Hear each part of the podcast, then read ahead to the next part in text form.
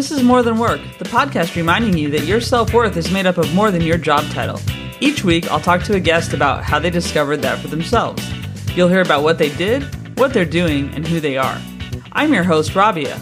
I work in IT, perform stand up comedy, write, volunteer, and, of course, podcast. Thank you for listening. Here we go.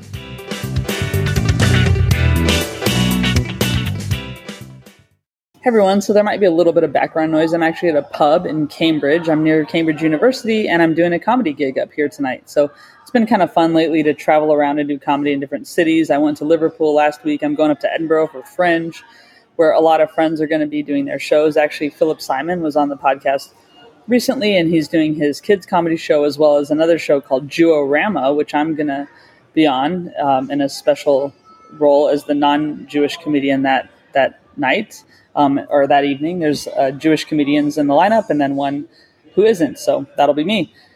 This week I have Anya Khan. So she is someone who started her own business, which is a theme, but also started another organization around art and healing. And so we talk about both of those things, and also her living with a chronic illness. It was interesting for me because I'm someone with a chronic illness. I have multiple sclerosis, and I've talked about that a little bit on the podcast but she has a whole different ballgame to deal with with what she's dealing with. And it was good to chat with her and understand more how she's been affected but how she's also kind of it's hard to say but like made the most of things in a way but really moved forward and gives herself a chance to rest when she needs to. I think that's something we all need to do but certainly when you're living with a chronic illness it's definitely something you need to do. So i'm just going to leave it at that. I'm going to leave it at um, the thoughts I want people to maybe think about while they're listening to the podcast are just really around like what kind of barriers are you dealing with sometimes that maybe you need to give yourself grace from. So I think giving yourself grace was an important message in this this episode. If you happen to be in London and you're listening, I'm doing Camden Fringe August 7th, 9th, and 17th. And if you're not in London, I know you can't come, but uh, appreciate that you know that I, I'm trying to plug my show because it's important. But go to camdenfringe.com if you can make it. Uh, thanks, everyone, and have a great week or day or night or whenever you're listening to this. Just hope it's good.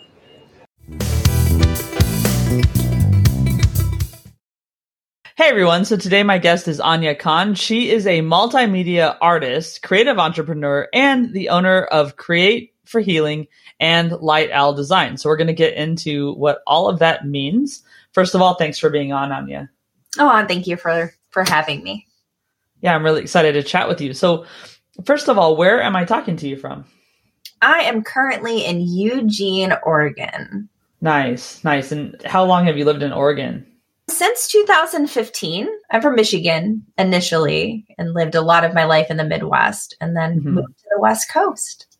Awesome. Yeah. And, and Oregon's so beautiful. So, first of all, I guess your main like breadwinning kind of job is graphic design, right? And having Light Owl design? Yep. We really focus on like web design and platform building. And then we do graphic design and branding. So, like building up people's and different companies, branding, and the whole, the overall package of it, you know, coming in, branding, getting people going, getting a website going. We also work on marketing and help people build social media strategies and email marketing strategies. So we're like a full service agency that does all the things and a lot of little other things that, you know, we don't really advertise, but of course, you know, we do like video editing and photography and all the all the things. Yeah, like once you're doing if someone asks if you can do it, then it's kind of like that's a new service you're all of a sudden providing. Totally. Yep. You got to niche down, but also, you know, be be willing to be open for things, but not too, not too open. So that's why we don't advertise a lot of the things we do because we're like, we don't want to sound like we do 500 things. You know, we want to sound like we we're yeah. we the things that we do. And if we work with you and you might need other things, we might talk to you about if we can provide that for you. Cool. And so, how did you initially, I guess, decide to found your own agency? and also just get into design in general? Well, it's a very unique story that I don't think I've ever told. Years ago, I was in music and um, had my own band. I was kind of like a female Nine Inch Nails. I'm not comparing myself to Nine Inch Nails because they're legendary, but just in the hmm. same genre, like electronic. I did all of my own synth lines and drum beats and vocals and I needed to create an album cover. So I had a friend who worked in web design. He worked for a company that was getting rid of old computers. And so he just said to me, Hey, I have this PC. It's got Photoshop on it and Dreamweaver on it. This like back in, you know, 1990 something, like 96, 97. And I went ahead and I, I said, sure. And then I mm-hmm. dove right in, started learning how to build websites. I started learning how to create my own album covers. And that's really how it started from one person just opening this door and saying, Hey, you were interested in this. Would you like to dabble in it? To now, mm. 24 years later, you know, this is has been able to keep me financially solvent, especially through a lot of my health issues. So I have to mm-hmm. say thank you so much for that person for doing that for me. That's amazing. And did you teach yourself at that point, or did you end up going to classes, or how did you go about it? So I'm very much into being self-taught with everything I do. Not that I have any issue and not that I haven't taken courses on different things and looked, you know, into other mentorships because you can only learn so much on your own, right? I mean, there's always this ability mm-hmm. when connecting with others or going to courses where it's going to challenge you into the thinking outside of the box, which is important to me but the majority of it was mm-hmm. really self-taught as well as you know he did teach me some things and then it's trial and error i like puzzles i like to figure things out and kind of like we were talking about services and kind of how they expand it's the same reason why we kind of touch into different places because if i have an opportunity to learn something i get bored mm-hmm. real easy I'm going to go like, okay, let me learn that. Let me go ahead and like check that box off and go like, I've done that maybe I'm not great at it. Maybe it's not a service I offer. Maybe it's something I don't do again. But I'm so interested in learning and so interested in expanding what I can do in all facets of my life that it's hard for me not to want to like, what is happening? What are we doing? Squirrel, you know? yeah. But it's good because you you kind of can then get deeper into certain subjects or skills if you want, or you can have at least knowledge that's workable that sometimes like for me i think just having that knowledge helps me call out bs when i need to or decide this is not something i know very well but then i can find someone who does and just kind of you mm-hmm. know just realize that. So i think it is cool to be like that. Totally agreed. And even with you know clients that i work for having knowledge in different things kind of like you're saying even if they're not my expertise, it does help me go like, oh, I don't know if that's such a great idea. Maybe you should look for someone else who does that, you know, mm-hmm. so that you're not getting taken advantage of by somebody. Because in, in the industry that I work in, there's a lot of people who are like, I'm graphic designer, I'm a web designer, because they know how to kind of throw yeah. things together.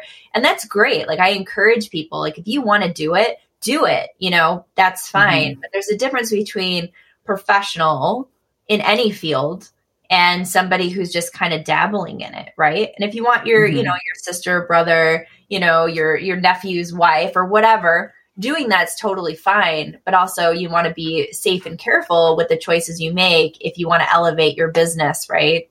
So. Absolutely agree. Then you learned how to do design graphic design and other things. And at what point did you decide to found your own agency or create your own agency versus working for other people at different places? I have been doing this on my own for 24 years. So the whole entire time it's been me working directly with clients, usually freelance or contract work.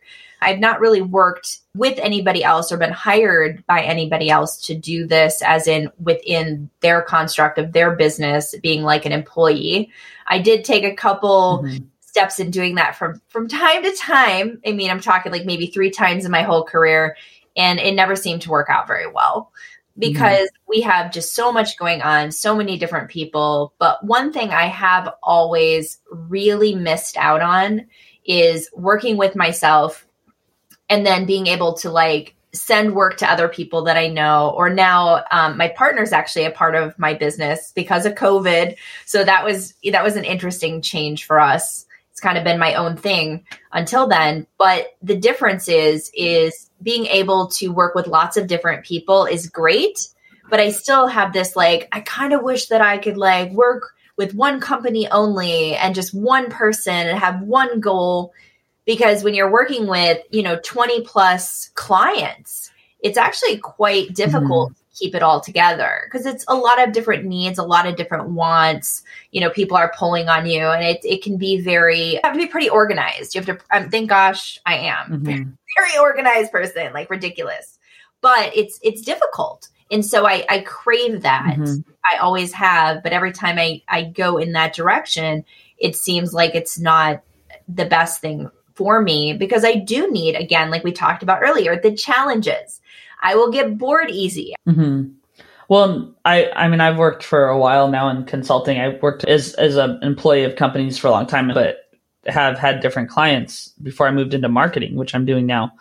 With the longer term ones, one thing that is nice is you do form sort of a team with them and you get to know their business and know them well enough where you kind of create that coworker kind of feel yeah. but then you're not embedded in their business so you can also maintain your autonomy. So i always kind of yes. like that. Do you get that feel sometimes too?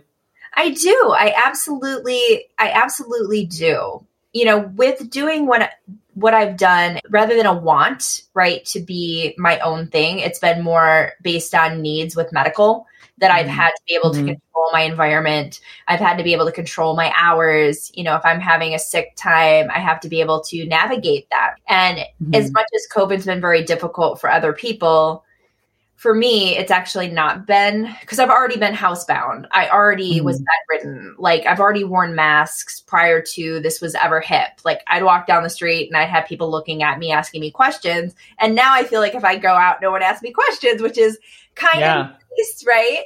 But I wish that, you know, it went the other way around. I truly wish that I would have joined the normal, the normal world, the non-mask world prior to COVID rather than everybody mm-hmm. kind of mm-hmm. joining my odd, you know, place that we're all in right now with mask, no mask, whatever. Mm-hmm. But with my business itself, it's it is really nice to be a part of that culture, the company culture, to be included in things, to have that long term relationship and long term goals, but also know that you're not so ingrained in it that it can be all encompassing or, you know, you can kind of remain a bit autonomous and there's a little bit more mm-hmm. freedom in that even though I still crave that. And that's probably very different than the average person who's worked a normal job, who's worked for the man or had, you know, an employer. I think right now with the work culture changing, a lot of people are like, man, I don't want to be under anybody. I want to work from home, you know, all of these things.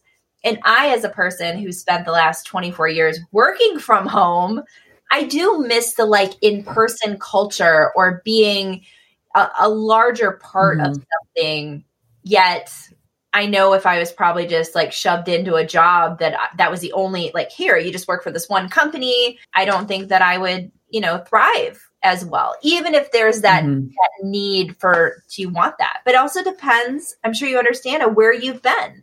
You know, how have you been able yeah. to live your life and we all want what we don't have right so you work for the man mm-hmm. you want to work for yourself and then people who've worked for 20 plus years for themselves have this feeling of like man it would be so much easier to work for the man because i got to do all the things you know i got to do all the things it's a lot to be self-employed mm-hmm. it takes a lot of energy to be a self-employed person mm-hmm. a lot of discipline it's you know sometimes it can be considered easier to like hey look, I can get in my car, get on public transit, walk to work, whatever, go somewhere, have somebody tell me what to do.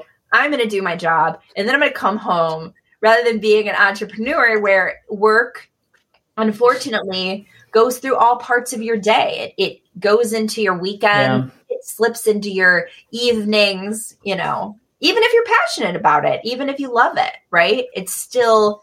Yeah, totally. And you've mentioned uh, an illness and chronic illness. And I guess one thing that's good about you having your own business is you don't have to necessarily worry about losing your job with taking time off and stuff. And like you said, you can adjust your hours, but also I imagine there's a challenge too of when you're ill and going through a rough time, then it's hard for you to do your work and really, you know, you don't have like a, a safety net in a way. So Mm-hmm. Do you want to talk a little bit about your illness and just how you've navigated that with with work and and your life basically?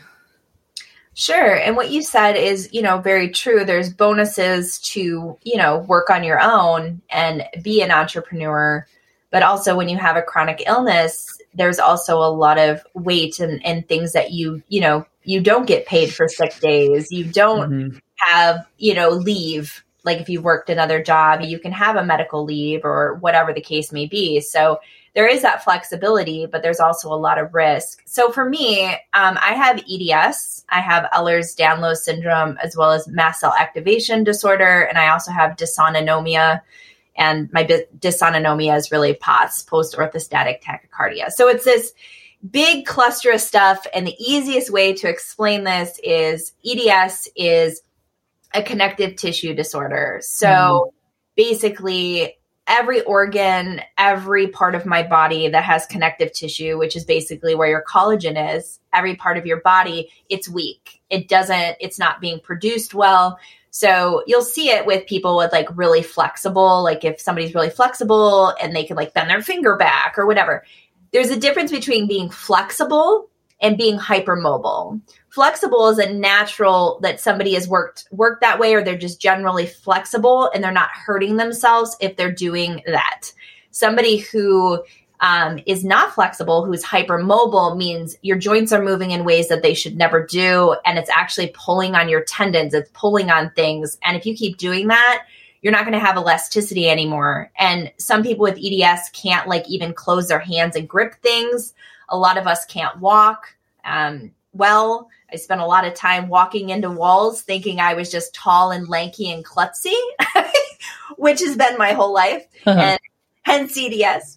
So, and I got diagnosed with that last July and I had mm. diagnosed with mast cell, you know, a couple years before, but it's been a 20 plus year experience for me and very invalidating to have people continually say there's nothing wrong with you, you know, it's in your head, mm. you have health problems, which is a chronic situation with invisible illness as well mm-hmm. as often for women. Not that men don't experience this, they absolutely do. It's not gender specific. However, women are often blown off more based in hormones.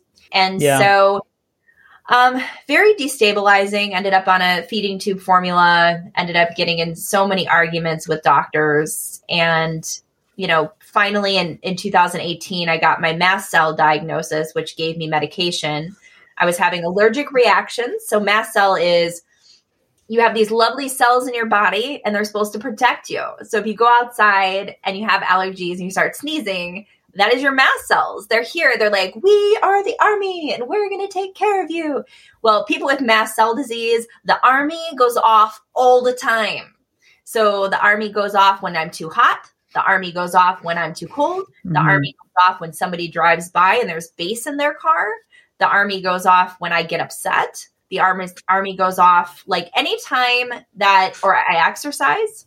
So anytime that you're you're releasing anything adrenaline or your body's trying to work to regulate you, that's when they go off. And so I was having 2 to 3 allergic reactions a week for years upon years mm. on end and in the emergency room and in urgent care and everybody's like it's anxiety i'm like pretty sure it's not um, but what are you going to do when there's testing? Yeah. all of the all of these things are multi-system. So you're dealing with lungs, you're dealing with your heart, you're dealing with your digestive tract, your reproductive organs, your brain, your neck. You know, with there's a lot of people with um, EDS that have Chiari, where your neck is so unstable that part of your brain can like slip out and you can you get all pinched and people are having reactions and they're like yeah it's anxiety but it's it's one of those things that you you just deal with and so i was very negatively affected by how i wasn't taken seriously and finally getting the eds diagnosis in july of last year i still right after that was like i'm not sure i'm not 100% mm-hmm. sure maybe not, you know, because you've been gaslit for so long. You know, people like, there's nothing. I still, in this very moment, go, do I really have it? It's like, I have all the science, yeah. we've done the testing, like it's all there. But back to work with that, it's it's made it it's difficult for me when I'm having a rough time because I, like a lot of people with chronic illness, when I feel good, I push myself too far. And then when I'm sick, I recover and I feel guilty about it. I feel bad and I'm I'm not I'm not participating in the world and I'm not a worthy person and you know all of these narratives that are very toxic. And then when I'm able again, I then push again. And so it creates this this thing that I'm working very hard on and part of the reason I'm sharing it because I think anybody in the chronic illness world or that are struggling understands this like pivotal thing that goes back and forth, right? Like this like I'm yeah. I'm sick and I must take care, but but I'm forced to take care. And now I'm I'm decent enough right now. I'm going to push myself and do as much as I possibly can, right? I'm going to overextend myself so that I can like show up in the world. In the last few years I've had to really work on that balance. So that's that's been a super big challenge and I still deal with every day. Like, okay, slow down, crazy lady. You know, I'm already hyper. I'm hyper. I talk fast. You know, I'm already like, anyway. So it's it's so hard to like, yeah, caged, right? It'd be caged in. So well, it is, and I mean, a lot of it's relatable to me. I mean, one thing is like I have celiac disease and it's not that big a deal like what you're talking about, but you know, I can't eat gluten, but it's a disease, first of all, that people, no one can see. So it's invisible, but also one that people kind of make fun of because like everyone wants to talk about how gluten intolerance versus celiac and, you know, then they assume they know what it means for you and then they make fun of it. Right. So it's like funny that people can have gluten and it's fake and whatever. But also getting diagnosed with that took about five years for me, which is ridiculous. And I was offered a hysterectomy at one point. It's like for an autoimmune disease, for me being allergic to gluten, I should get a hysterectomy because obviously it was because I was a woman, because I was low in iron. And it's just so it's, I totally understand how they just say, you're a woman, it must be something related to you being a woman. Mm-hmm, it's sure. ridiculous. It's it's absolutely, and so people have to be advocates for their health. Like you have to, and it's really it is discouraging. So I totally get that, and you went through it for very very many years. So of course, when you got the answer, you were unsure at that point. Mm-hmm. Yeah, and you have to be like you just said. I really want to. I want to hit that home. You have to be an advocate for yourself. If you know that something mm-hmm. is wrong with you, it doesn't matter if your spouse doesn't believe you, your doctors don't believe you, your kids, your friends, it does not matter what other people think. It doesn't. If you feel like mm-hmm. something's wrong, and even if it is mental, let's say it is, let's say you feel like there's something wrong, yeah. and it really is a mental health problem, you know, and it's not like an organ issue, because obviously this is all physical health wrapped in together, then then yeah. that's something too, right? It all matters. If you don't feel right, then you don't feel right. And yeah. people around you definitely need to support you. And you should just not give up.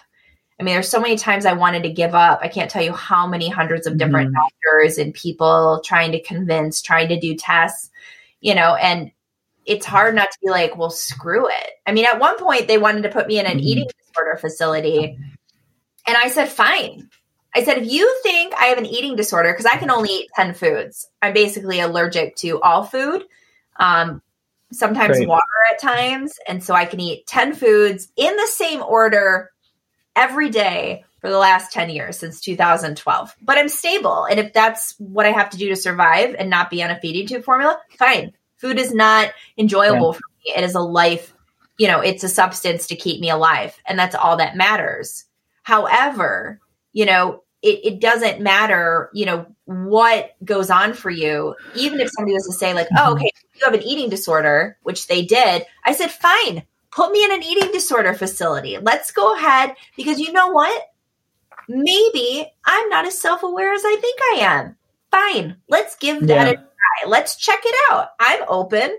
And of course, you know, they they they come in, they check things out, and you're like, yeah, you pretty much don't have an eating disorder. I'm like, you know but i met one of my most amazing counselors through that facility so i you know everything happens for a reason and even if it sucks yeah.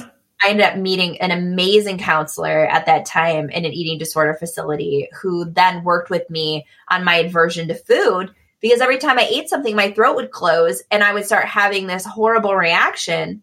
And so she was able to work with me. So it moved me into a place where I mm. needed to be with somebody who uh, got it, but also, you know, it felt very demoralizing to like, you know, be like, yeah, oh, this I'm like, pretty sure I don't. I love food. I would eat like, yeah. I used to eat a whole pizza when I was a kid. Like, oh, you know, I could eat a whole medium pizza on my own. Like, I like to eat. Yeah. This is not why we're here right now. you know, we don't have choices. Yeah. yeah. With, with, you know, with celiac, which kind of what I started out with, and obviously it's um, not mm-hmm. more severe but different.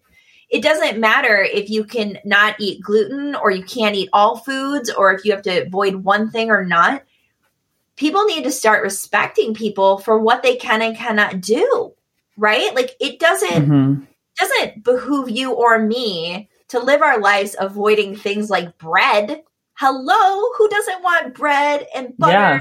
and gluteny, nummy, nummy, tasty stuff? Like, I don't think anybody's out there going like, I want to be gluten intolerant because it sounds like it's a good thing. It's fun. Yay. Yeah, it's it's more expensive and it's annoying and then you, and you have to always put up with it. And then as far as the whole thing too with the invisible illness and then pushing yourself, I totally get that and I've shared on here and I shared with you earlier that I have multiple sclerosis. And so I am a person who's also very driven like you and I I will I'll push myself and I'll constantly hear especially from my mom but from other people you need to not be stressed out. You need to do less. You need to rest more. And it's like I get that but I also know that there is a big chance that one day I will not be able to do what I can do today. Yes. That is it right there. That is that is the like that is the gospel right there. Like I want to do what I can do because I don't know how long I have to be able to do mm-hmm. that. And I think there's a lot of people who don't deal with chronic illness or certain types of circumstances in their life that don't understand that urgency. You just have a different perspective because it's not just about dying at that point. Like, because people say, well, you could get hit by a car any day. Yeah, that's true. Okay, mm-hmm. not if you're sitting in your flat all day. you're not going to. right. But but there's there's a thing about doing what you can while you can and i think and learning at a pretty young age that that's that's the reality and one thing that you have a value that's very similar to mine too is um service to others mm-hmm. I would say yeah. right mm-hmm. super important yeah and so i want to talk to you about create for healing because outside of the work you love doing with other businesses you're also doing you also have this organization. So can you talk about Create for Healing? Sure. And yeah, you know, like you said with yourself, it's it's really important to help others. And I think when you can, let's let's put that as a, mm. a thing because sometimes people feel obligated that they should help others or whatever. And it's like, no, you don't have to. If you can and you have the ability to, and that serves mm-hmm. you in a good way, then yes, if you're helping others at a detriment to yourself, it causes you stress and all that, then that's not serving others because you have to serve yourself. Yeah. Before you can serve other people. So, Create for Healing is an educational platform where we mix healing from trauma, working with, you know, medical illness, working with grief, working with healing from narcissistic abuse. We have other things that aren't as deep topics. We have kids courses um, that work in things like identity building up identity, working with your inner child, even courses that are just like play, like, okay, we're just going to like paint a portrait because not everything has to be therapeutically, um, you know, uh, focused. But it's it's really taking education and fun and creativity and pairing it with healing for ourselves. Because for me, as a human being, I have used healing and art without wanting it or thinking about it. So I never wanted to be an artist. I'm an internationally renowned mm-hmm. artist. I show in, you know, I've showed in museums and galleries. There's tons of press about what I've done. I've been very fortunate to have an art career. Like it's difficult to do that.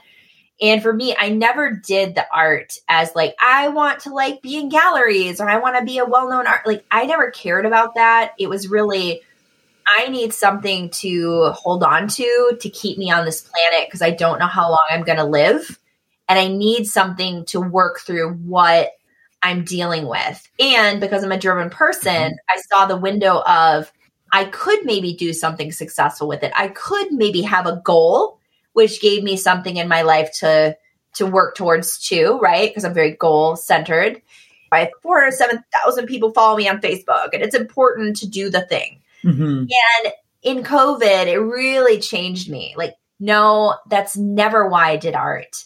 Never was the reason. And I need to come back to my roots. My roots are art is healing. My roots are art and creativity. And again, I want to say art is not being a painter. Art can be organizing your house. Art can be working on a car. Being creative isn't just for painters. Being creative comes in every mm. part of our lives, right? And so in doing that, coming back to my roots, I also was able to touch some physical mediums. That's another reason why I kind of returned back in 2018, which then alleviated a lot of my allergic reactions. So then I started kind of testing the waters with traditional mediums. First with with colored pencil, and then next with watercolor. And before it was like life threatening for me to touch these things. Now I had more of like I had a, a safety net. I have medication, I have support, like if I start to feel bad, I know I have something I can take care of it. And so by moving into traditional media, I suck. Like, you know, I have what years from 2005 until now doing digital work. I have honed my craft. There's always something to learn, but I've been doing it for almost two decades, you know, like I'm pretty good at it. You throw me into traditional and I'm like, I suck. This sucks. You know, I'm not mm-hmm. great at it. And that's okay but it really humbled me. It humbled me. It changed me. It made me realize like this is why I do it. Would I rather work in traditional media because it's healing and I can touch things and I get to have this tactile experience I haven't got to and and make a mess of it and look stupid?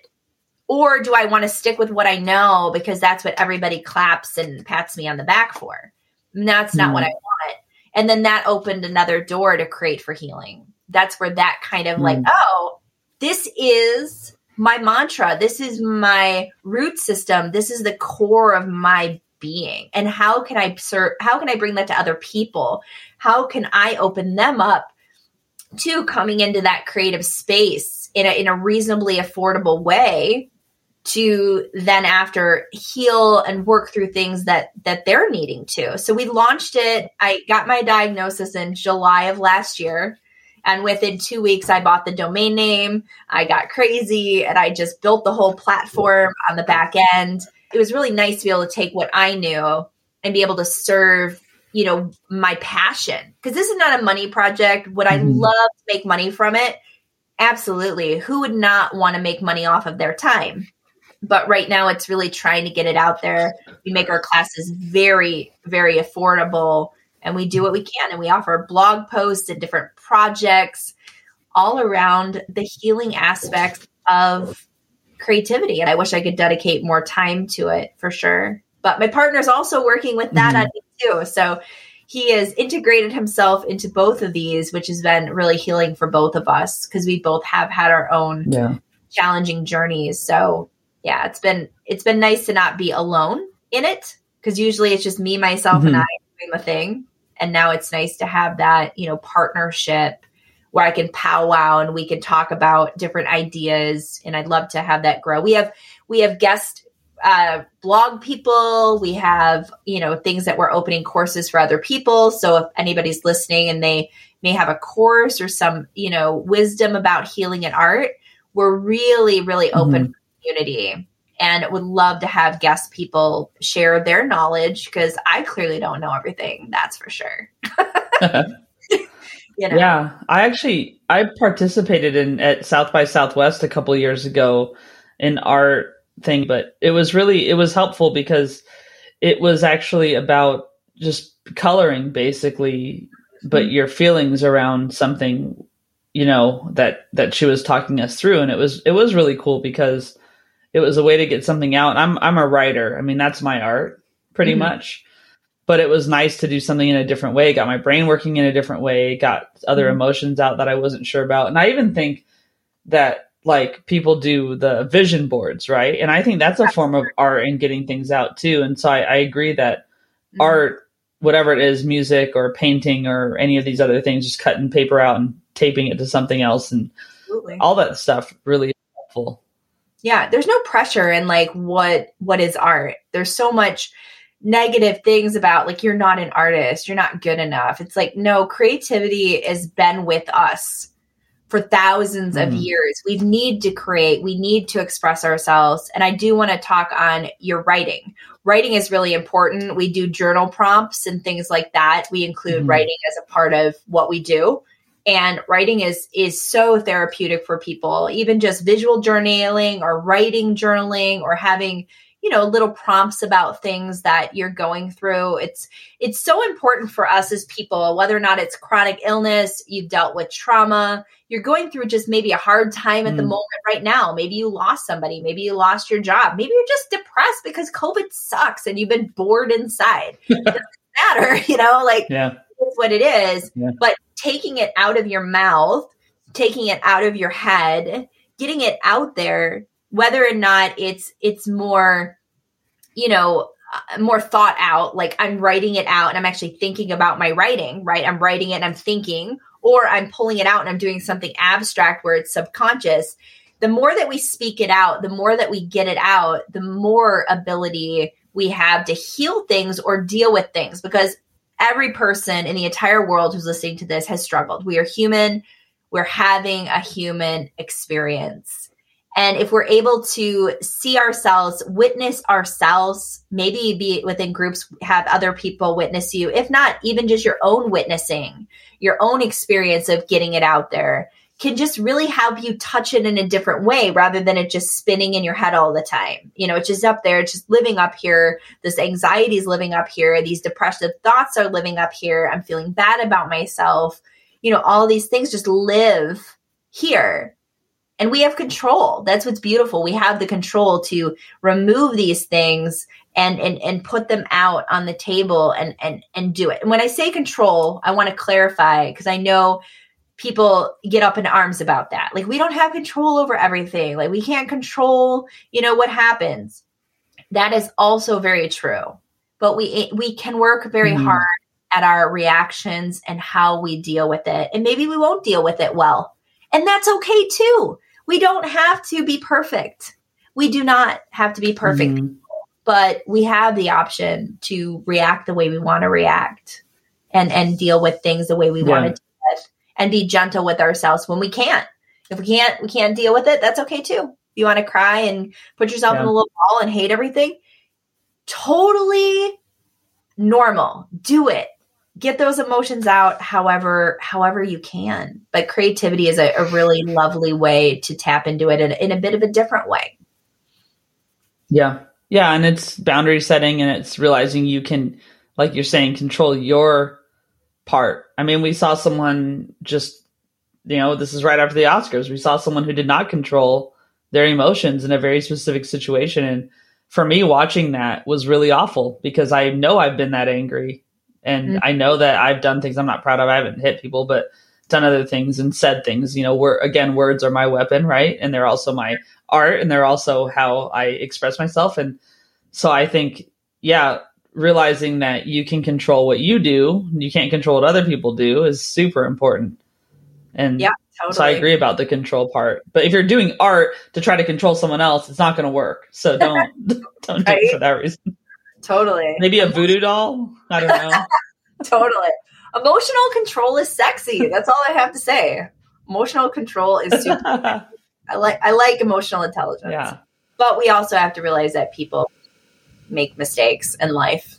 Yeah, hundred percent. And and and we make mistakes, and when we make mistakes, we have to forgive ourselves just as much as you know we maybe need to seek it from somewhere else sometimes because that's really the hardest person to deal with. Sometimes is yourself.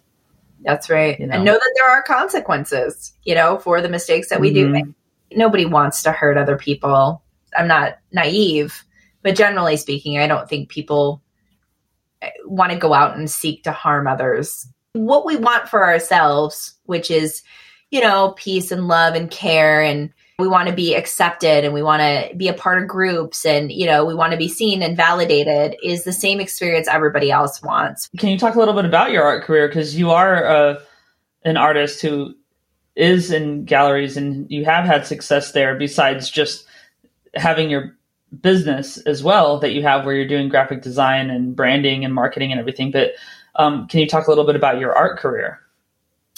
So the art thing is is something I didn't ever expect to be doing. Like it's one of those things where when I was younger, I wanted to be either a therapist or a surgeon. Like that's what I wanted to do. I wanted to cut out cancer or I wanted to fix your your weary mind. Obviously, with things happening in my life, those dreams were unfortunately shattered. And as I started to progress down a, a, a really bad place with my illness, I I like looked after art as a way to express that. So work that I started doing you know, a little bit before 2005. That's really kind of when the career started, but I was doing stuff before then. It was very dark, like very, very, very dark, dark, dark, dark stuff. We're mm-hmm. talking, mm. um, you know, pieces where um, it does to depict a bit of uh, domestic violence and controlling mm. and um, not positive topics. But for me, I again, I wasn't doing it for public. I was doing it because I needed to resolve some things inside of myself. And mm-hmm. one day I was at a park and it was one of the first times I had gotten out in a really long time. And um, at the time, the person I was with was like, you know, we should go to this park. They're having this thing for kids. I said, sure, because I wasn't leaving the house very much. You know, I've been very isolated. So this guy walks up to me and he asked me if he can photograph me. And at this time, I had like black hair, dark lipstick. I was much more in my goth phase. So, you know, apparently I was this anomaly in this small little town in like southern Illinois with these kids. And he's like, Can I take a photo of you? And I'm like, Who are you, weird man? Like, I don't think so. like, that's a no. and he goes, Oh, he works for the paper. And so I realized who he was. He was a photographer for the paper. Let him take my picture. And then with my music career, I ended up needing a photograph because I was in this calendar, like you know, I don't know, 20 something years ago uh, for goth industrial music. And I needed a professional photograph of me. And so I reached out to him. And then we became friends. He saw my work, like work, work, because obviously at the little event I was, you know, painting on a picnic table. But he saw my work, suggested I submit to galleries, helped me frame my work um, helped me walk through the submission process, which was very different now. Like we had to create slides. So that'll date me. Oh, yeah. old now. So we had to do slides. And that's how it all kind of started with this one person really supporting that. And I started to go, okay, like this might be. I got accepted in. One of my first shows was really intense because the work was dark. Like, again, digital wasn't a thing back then my work was also very dark.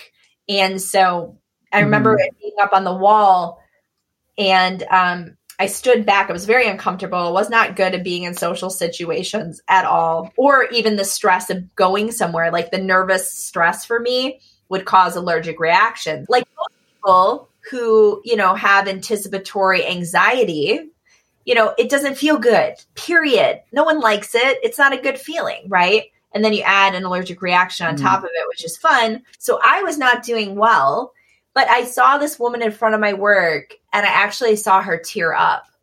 And in that moment, it was very affirming to me that by putting my vulnerabilities out there, that it was meaning something for somebody. And since I didn't have a lot of hopes and dreams and goals because I was so sick, to have that moment of impact on a human being was like, yes, mm. this is where I need to go. And so I continued on that path of creating those narratives and sharing those stories and sharing those works of art. Things have shifted with my career over the years. I have an art book that shows 13 years of my career from very dark, kind of muted colors, moving into these other stories of more lighter, um, more healed kind of depictions of my world. And the art that I do, except for recently, since I've been doing the traditional, has always been me. So I've used myself as a subject matter in the work. It's like these stories and this art are so soul centered. It's so about every part of my struggle. And I didn't have the access to models, I didn't have the access to other people. And when I did, like, try a good friend of mine doing it, it didn't come out the same because it wasn't the same story, it wasn't the same narrative. So I used myself as the subject and I'm so glad now with the, you know, the traditional media I've worked I moved past that. I'm kind of over. I'm like I'm not my subject anymore. I'm pretty good. I've worked it all out. Now I've been focusing on other subjects and when I started with watercolor, I put out this call for art for portraits and asked mm. people to submit their photos if they wanted to be painted for free. And you know, for I think about six months I did it and then I got pretty burnt out and I had to take a break. And I'll probably uh, return to this project again. But I painted people, people in wheelchairs, people of different races, people of different ages, people with EDS. And so many of the people that submitted to that project were all so different, right? They all had their own stories. They all had so much about their life that they wanted to tell. And it also helped me as an artist be able to learn more about different faces because I've been painting my own face for so yeah. long. I really don't want to see my face. Like I really don't. But that was that was a connection for me. And so, yeah, I did that. And that was a beautiful, wonderful connective project to kind of learn a little bit more about painting in the traditional way. And then we're just kind of where we are now you know, where I'm just doing the thing. Yeah. Have a couple amazing galleries that I love, but I'm not heavily focused on social media anymore. I'm not heavily focused on the success of it, who's going to like it, who's not going to like it. You know, where I'm at in my career, it's like, hey, if you want me to show with you, I will. And if you love my work, that's great. And if you're willing to go with me through my ups and downs and trials and tribulations and crap work that I'm making, and maybe pieces that I'm proud of and other pieces that I'm just like, wow, this is awful, then yeah, share that with me. But I want to be a vulnerable artist. You know, I don't want to, everything mm. I put out in the world, I don't want it to be curated and perfect and have give expectations to people that I relate to, which are people who are struggling to feel that they have to mm. be this something. You can be you can be vulnerable, you can be broken, you can be real, you can show all these parts of yourself. And I'd rather have a smaller group of people that related to me than a larger following of people who related to me because I put on a facade. I'm just not interested. Absolutely. Thanks for sharing about about the evolution of your art career and where you are now. I talked to this woman, Jency Keaton, a few weeks ago, or published the episode a few weeks ago, and she has an art gallery in Dallas that she's founded. But she was talking too about people not doing things for fun anymore because you have to do it for social media and you have to do it for the likes and to be perfect. And so it was very similar conversation that kind of rejecting that idea because it, it's for enjoyment and always always being pressured to be good at things. I mean, I think it's even worse for kids now because parents are sharing the kids stuff on social media, and so yeah. it's nice to hear about that kind of even as a professional artist. Really, you're able to then say, "But I'm not good at everything." So, do you have any advice or mantra that you just want to share with the audience? And it could be related to work or related to anything, really. I think the mantra that's most important is to never really give up on things that you want to do, even if you don't have support behind you, because your opinion, your choice, your your dreams, your vision, it doesn't matter if people think you will be successful. It doesn't matter if they like what you're doing. Just be you and go where you want to go but also to not pressure yourself as well. Like, you know, like you might want to do something, but you might not be ready. And that's mm. okay too. I think giving grace, giving grace to yourself, like never giving up, but also giving yourself grace. I think everybody that I love and all the people I'm close to, the biggest struggle that I see with people are how hard they are on themselves. Just how much yeah. they feel that they need to do more than they are be more than they are, and you're fine just the way you are. You are. You're fine. Yeah. Right now, in this very moment, you're totally perfect. Yep. Well, that's great. And I, I think very true.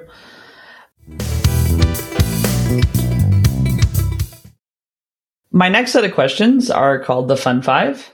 And okay. so we'll get into those, and they're supposed to be fun. So let's see. Uh, okay. Uh, so the first one What's the oldest What's the oldest T-shirt you have and still wear? I don't I have any T-shirts. I don't wear them because my EDS is very uncomfortable in T-shirts. So I yeah. am a tank top person. I wear tank tops like crazy. Right. And one of the oldest tank tops I have is a Switchblade Symphony tank top, which is pretty old and awesome. and most people will Nice. not know who that is, and that's okay. So, Yeah. So tank tops for you. Cool. Um, so it felt like, and maybe longer for you, but during during the isolation time of COVID, it felt like Groundhog's Day a bit for people, especially those who weren't used to being at home a lot. What song would you have your alarm clock set to play every morning if it really was Groundhog's Day? It would pr- probably be Ego Likeness and the song Siren and Satellites. So I just Okay. love pretty much the whole, all of the music, but that would probably be the, the specific song. Again, probably an obscure thing that no one knows. Awesome. Okay, and this one I can almost guess now, but coffee or tea or neither. So if I had to choose and I could eat the things, which I cannot because I can only drink water, I would totally be a tea person. I love tea. There's Yeah. so many different types of tea and it's so good. I smell tea, even if I can't drink. it. I smell it. That's nice though, actually. That that is nice and yeah, there are a lot of teas. So, can you think of something that just makes you laugh so hard you cry or something that just cracks you up when you think of it? Uh, I just like to get into like what makes people tick in this way. That's the comedy side of me. So something that I find ridiculously funny is when people throw cheese on cats' heads. And there's all these videos of people throwing pieces of cheese and it lands on the cat's head and just the cat's reaction is if you've never seen it you just have to google it. Like you can think, "Oh, that sounds funny." Yeah. but you have to see it. Like there's there's these long compilations of you know cheese being thrown on cats. And listen, I'm somebody who like is very empathetic and like I don't want to hurt anybody and whatever.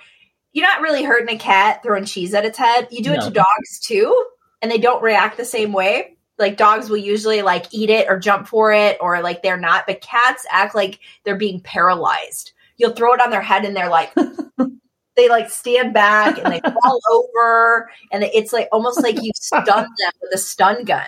Okay, and I'm gonna. I haven't seen that, so I'm gonna check it out. Just I think cats are funny anyway. Okay, last one. Who inspires you right now? I think anybody who gets up every day and just gets through life is inspiring. You know, we always like look to people hmm. in the world who are like, oh, this person's successful or this person's done this with a disability or whatever the case may be. We look at these these other people, but I think we need to kind of look at like your neighbor who just got up today and lived their life. You know, living life is challenging and difficult for everybody. And I so I I'm just Mhm. kind of at this moment, right in this moment, that I think what inspires me is people just living, just being here Yeah. and getting up and living their life every day. It's a it's a tough world out there. It is. It is. Cool. How do you want people to find you and where do you want them to go if they're interested in learning more about anything you're doing really? Sure. So you can you can find me on all the social networks. You can find my art at my name, aniakhan.com. You can find my educational platform at createforhealing.com. You can find my design at lightowldesign.com. And all of those have their social media handles. I love to connect on social media. So, yeah, come find me, come say hello. Awesome. Cool. And that'll all be in the show notes. So thank you so much for chatting today. It was really great to talk to you and just to learn about all the aspects. And thanks for sharing so much about living with a chronic illness too, because I'm sure that will help some people. So thanks. Hey, I appreciate that. It was, all, it was pretty amazing talking about cheese on cat's heads. Who doesn't like that? Thanks for listening. You can learn more about the guest and what was talked about in the show notes. Joe Maffia created the music you're listening to. You can find him on Spotify at Joe, M A F F I A. Rob Metke does all the design, for which I am so grateful. You can find him online by searching Rob, M E T K E. Please leave a review if you like the show and get in touch if you have feedback or guest ideas. The pod is on all the social channels at at More Than Work Pod or at Rabia Comedy on TikTok, and the website is morethanworkpod.com. While being kind to others, don't forget to be kind to yourself.